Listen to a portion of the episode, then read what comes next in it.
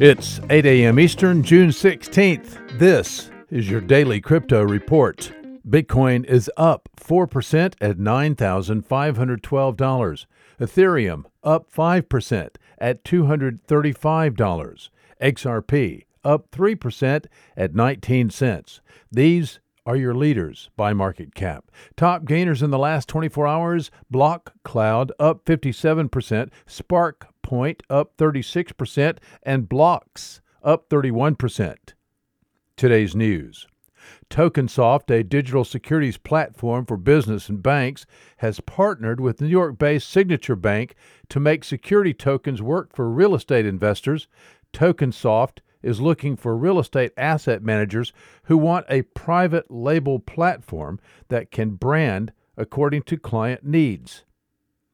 Crypto custody firm Casa unveiled a new wallet that offers access without a seed phrase and gives users a way to check on their private keys.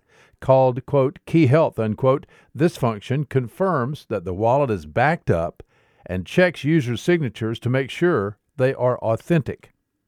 And finally, blockchain payments provider BitPay has launched a prepaid MasterCard debit card, enabling U.S. customers to spend their crypto holdings as fiat currency.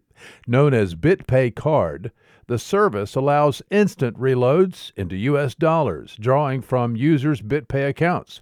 It can also be used for online purchases or withdrawing cash from ATMs. BitPay says it will take no fee for conversion of crypto to fiat. We don't know what the transaction fees are at this point, though.